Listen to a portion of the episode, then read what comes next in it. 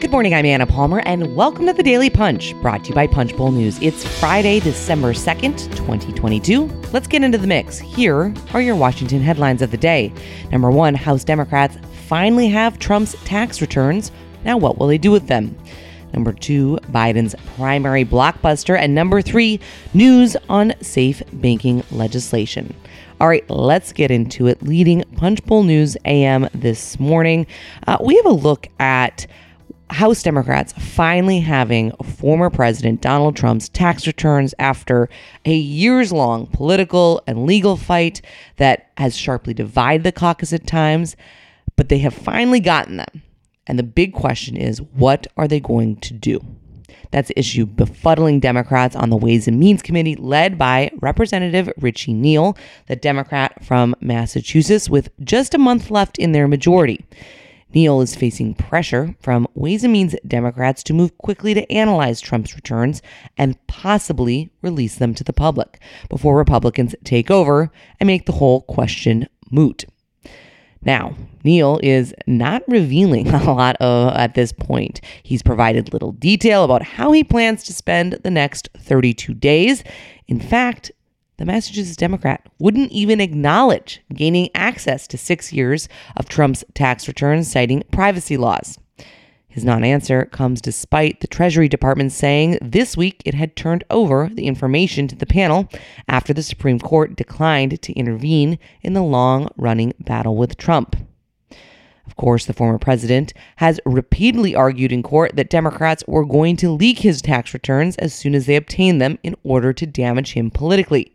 Neal clearly was cognizant of that claim as he responded to press inquiries.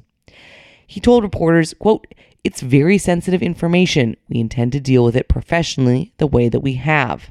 He had a 15 minute sit down with reporters, saying very little, often looking toward a trio of attorneys and his committee staff director in the back of the room for any signal before declining to give out any more insight into the committee's next steps. This is going to be something we are watching very closely. Uh, the question is, what's next? Several Democrats said they expect Neal to call an executive meeting of the panel in the coming weeks. It will occur after his agents have had time to review Trump's taxes. It will also mean that Republicans on the panel can participate too. Like Trump, Republicans have complained that Democrats didn't have a legitimate legislative purpose for the review and risk further weaponizing the tax code to harm political opponents. Democratic lawmakers and aides told us they were skeptical much would happen beyond an executive session of the panel, giving the looming end for Democrats' majority. It will take at least a week or two for agents to review the documents, which are described as quote unquote very complex. Christmas and New Year are in a couple of weeks as well, so the calendar is a huge challenge for any Democratic action. All right, let's move on to the number two story of the morning. Big news on the 2024 race Biden's primary blockbuster. It is hard to overstate how significant it is that President Joe Biden is now calling for South Carolina to hold the nation's first presidential primary, followed by New Hampshire and Nevada. The DNC's Rules and Bylaws Committee is meeting today to consider changes to the nominating calendar. Biden sent a letter to the committee, and it is worth a read. We have it in Punchbowl News AM. You can subscribe at punchbowl.news. Biden's announcement acknowledges the growing power of black voters and other people of color inside the Democratic Party. Iowa, an increasingly red state with a population that's overwhelmingly white, gets shunted aside. This was likely to happen following the disastrous 2020 caucus anyway, at least for Democrats. New Hampshire no longer looks so special. Senators Jeanne Shaheen and Maggie Hassan have objected, as has GOP Governor Chris Sununu, yet it makes sense for both parties in the long run. The shift will impact not only who wins their party's nomination, but who can even run in the first place. And strategies for winning the nomination. Where does a candidate spend time? How much money do they put TV on TV ads, building turnout operations, etc. will shift dramatically. And higher profile candidates get an even bigger early edge, and super PACs, meaning mega donors, have that much more sway, if that's even possible. However, we, we, don't know exactly what's going to happen with this committee and the decision. Even if it doesn't happen this cycle, this change will occur at some point. Logic and political necessity seem to dictate, as our very own John Bresnahan reports this morning. All right, let's move on to the number three story of the morning the cannabis conundrum. We have some news. The Justice Department has broad concerns with the potential implementation of a bill to reform the banking of legal cannabis companies, according to a memo obtained this week by Punchbowl News.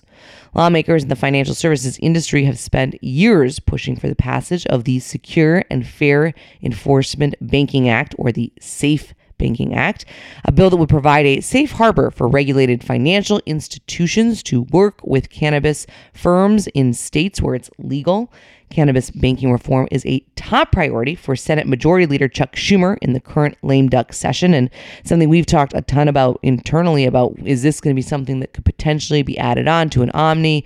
Uh, is this something that uh, senators will try to take up? There's a, a lot of pressure from uh, the cannabis industry they need this to happen, uh, and certainly there's been a lot of negotiations with Senator Steve Daines, the Republican from Montana, also working on this, uh, trying to have a bipartisan legislations. Uh, but you know, as those negotiations have progressed, senior sta- Senate staff have received this memo from the D- DOJ that has said some of the original House bill's legislative language could significantly complicate law enforcement investigations and prosecutions we're told the memo was first requested by Senate Republicans. Uh, really interesting deep dive into this by our very own Brendan Pedersen, uh, as well as Jake Sherman and John Bresnahan, looking at you know what the concerns are by DOJ, as well as what this means uh, potentially for the uh, ability for this legislation to move forward. A spokesperson for Senator Steve Daines, who is leading, of course, that Republican effort, uh, told us, "quote The senator is continuing to work every day to build consensus so we can pass safe banking into law this year."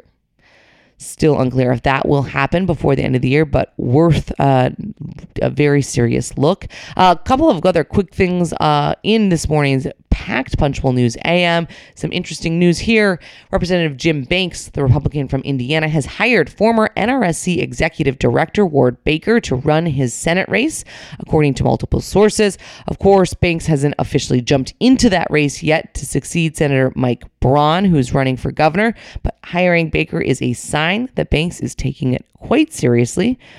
Also, Elise Stefanik saying campaign donations sent through the U.S. Postal Service have gone missing. She has written a letter to the postmaster Louis DeJoy saying there has been theft of campaign donations sent through the Postal Service. We have the full letter in this morning's newsletter. It is quite interesting to see how that will turn out. With that, Thanks so much for listening. We really appreciate it. Uh, leave us a rating and review. Talk about the Daily Punch. It's the best way for folks to find out about us. You can also subscribe to Punchbowl News and our free morning newsletter at punchbowl.news. Have a great day and stay safe.